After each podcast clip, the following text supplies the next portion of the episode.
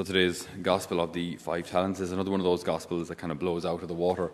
The uh, teddy bear Jesus. Um, Jesus is a little, lot more of a grizzly bear than a, than a teddy bear. Like uh, this kind of, you know, soft, do, do, do, whatever you want to do, everything's fine, we're all, we're all going to heaven anyway attitude. That's not what Jesus says, ever. Uh, it's simply not in the Gospels. So Jesus here, just we'll clarify the whole thing about the talents, and then the last uh, issue, I think, to, to clarify is to give the one talent to the man who has five already. And uh, he who has will be given more, and he will have more than enough, just to clarify what all that means. Okay, so firstly, as regards talents, um, very often when we speak about this gospel or when we hear this gospel preached about, uh, we start talking about gifts and talents, right? So Jesus gives us different talents. So some people are able to play the fiddle, some can hold their breath for two minutes, some can do a handstand, and some can tumble, and whatever it is. And that's all lovely. Um, that's not what this gospel is about at all. Now, it's, it's not entirely wrong to interpret it that way, but that's not what the gospel is about. A talent was a measure of silver, right? So it's about 33 kilos of silver. So quite a lot so even one talent is is a serious honking chunk of silver, right? And that's why, like you know, he, he talks about money. You, I hid your money in the ground. Okay, it's a lump of silver. It's not you gave me the ability to play the fiddle and I didn't use it. Okay, um, it, like it's so it's something quite tangible. So the guy who got five talents 150, 150, 165, 165 kgs of silver. Like, that's savage, right? Just it's a it's a big lump of silver, and uh, and he went and he traded it, and he made five more, right?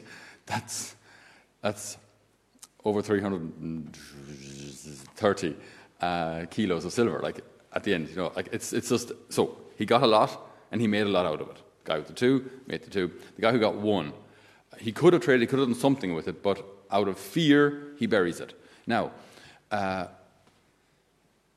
we'll clarify the last bit, and then that, that will clarify what, what this first bit means. We, we can, in a way, interpret this to mean gifts, talents, and abilities as well, but uh, it's, I think there's something deeper. The Lord's trying to communicate something deeper here, okay? Because He's talking at the end about effectively uh, the eschatological reality, so heaven, hell, uh, where we're going after this life. You know, weeping, grinding your teeth, or my, my Father's house.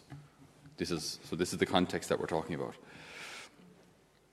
So now take the talent from him and give, him, give it to the man who has the five talents. For to everyone ha- who has will be given more, and he will have more than enough. But from the man who has not, even what he has will be taken away. Okay. Why on earth would the Lord do that?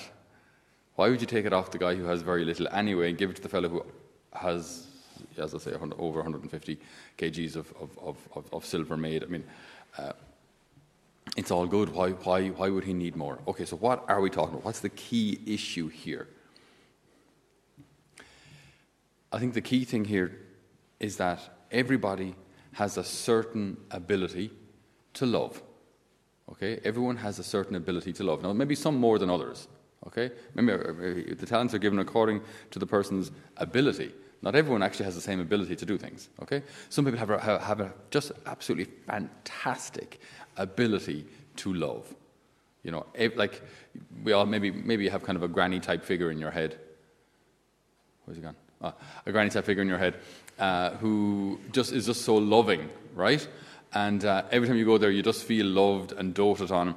And then other grandchildren come and they feel loved and doted on. And then the actual children of said granny uh, come and they feel loved, and then she, they're making the tea and making the buns and making the queenie cakes, and you know, and, and, and everyone who comes there just feels loved, even though there are now 20 people in the house who weren't invited and really shouldn't kind of be there uh, because it's lockdown, but they're all there, and they're all feeling loved by Granny, okay? And just the more she gives, it seems the more she has. you know, she can just keep loving, and it's just loving and loving and loving, and it's it doesn't seem to run out. There are others who, who are much more kind of cage about who they love or how they love. Um, but the ultimate, the most important thing, the, the, the what's ultimately important as, as uh, in the context of our gospel here, is that all of us love in proportion to our ability. This is the, this is the most important thing. This is how we trade, okay? We trade. When, when we love, Not 100% of the time, but often we're loved in return. And then the more we love, the more we love loving. The more we love loving, the more we love. The more love we get in return. And the more we love. And the more we love loving, and the more we love. And it's just like this spiral of love, which is amazing. Whereas the more you kind of cage about your love, I uh, we just keep everything superficial. Hey, how you doing? Love the weather. Uh, you know, it's all, it's all good. Just, yeah, yeah, you're there and I'm there here. It's nice. How are you doing? Not that, not that I really care, I'm just asking. You know, um, okay. We all good? Great. Okay, so like, it's, you know, I'm not, I'm not loving here. This is just like, this is walls around my heart here. And this is just like, everyone can just kind of stay outside the walls. That's okay. Thank you very much. Just there we are. Feel comfortable. Again, not that I really care, but just stay out there. And um, so I'm not using my ability to love. I'm not letting my guard down. I'm not loving. So now, the one thing that I'm supposed to do, and even though not everyone is able to love like, you know, like some of these amazing saints or some of these amazing people that you've met in your own lives or some of these grannies or people, they don't necessarily have to be old. Even people here, there's people here who have amazing ability to love children just want to love them. Uh, um, uh, some people just have just, just so much love to give, but everyone has something. Right? Everyone has something to give. No one here receives nothing from the king as he's leaving. Five, two, or one, but no one receives nothing. They all get something. So with that ability, trade it, use it. But what can happen is, you know, I get I have a have a certain ability to love, but it's just too dangerous. It's just too risky. It's just too I don't know. It's it's not worth it. So no, no. I'll just kind of I'll tip away now. I'll work away from myself. But uh, no, I'm not. I'm not. I'm not delving into this this this whole love thing because uh, it's not worth it. But then you see, we get to this mis- very dangerously misunderstood word. And we've said this before here, but we, it, it, it's no harm to, to go over it again. But what is love? What is love? Now, our exceptionally intelligent society these days says love is love. Well, that's, that's great.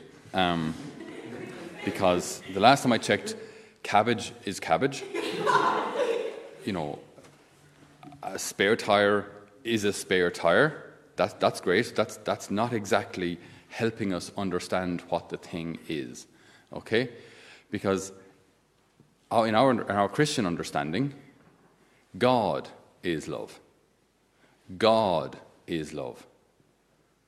And again, developing our Christian understanding of love, the cross proves love. Self sacrifice proves love. Okay? Emotions and hormones do not prove love. They actually have very little to do with it, and they can have an awful lot to do with love's opposite, which is lust. So we, this has to be really, really clear.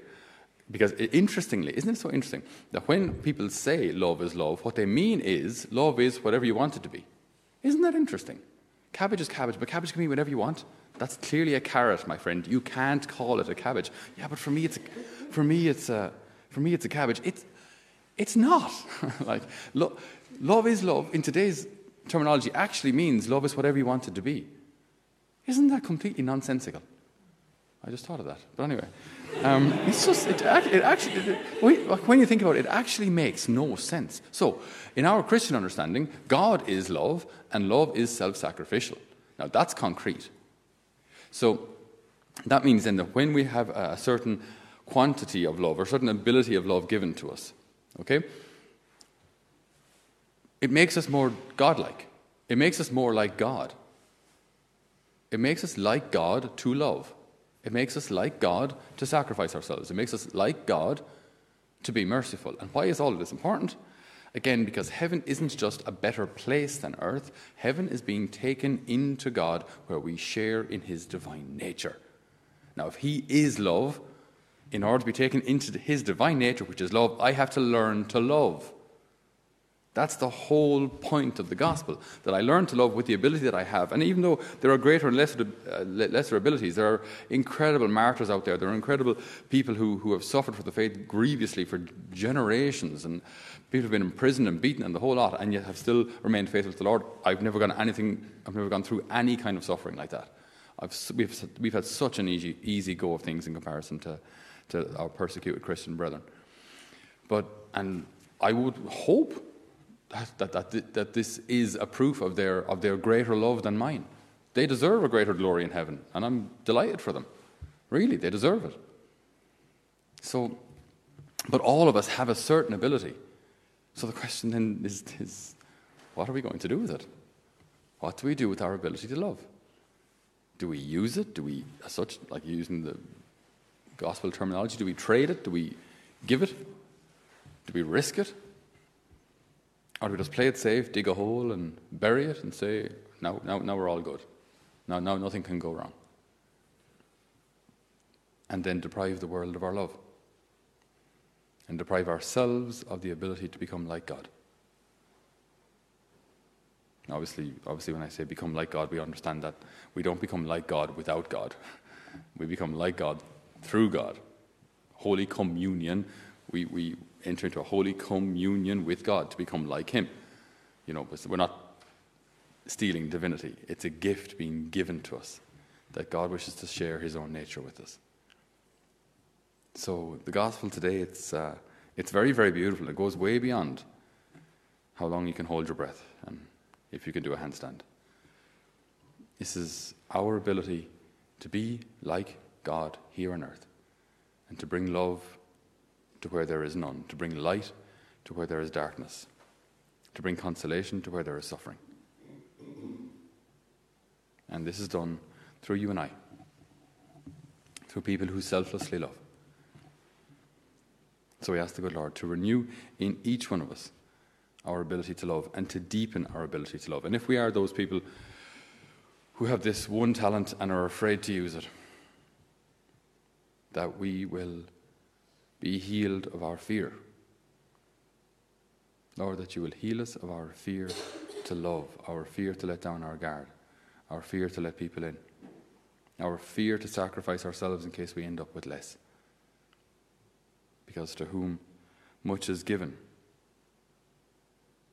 even more shall be given, and he will have more than enough. Amen.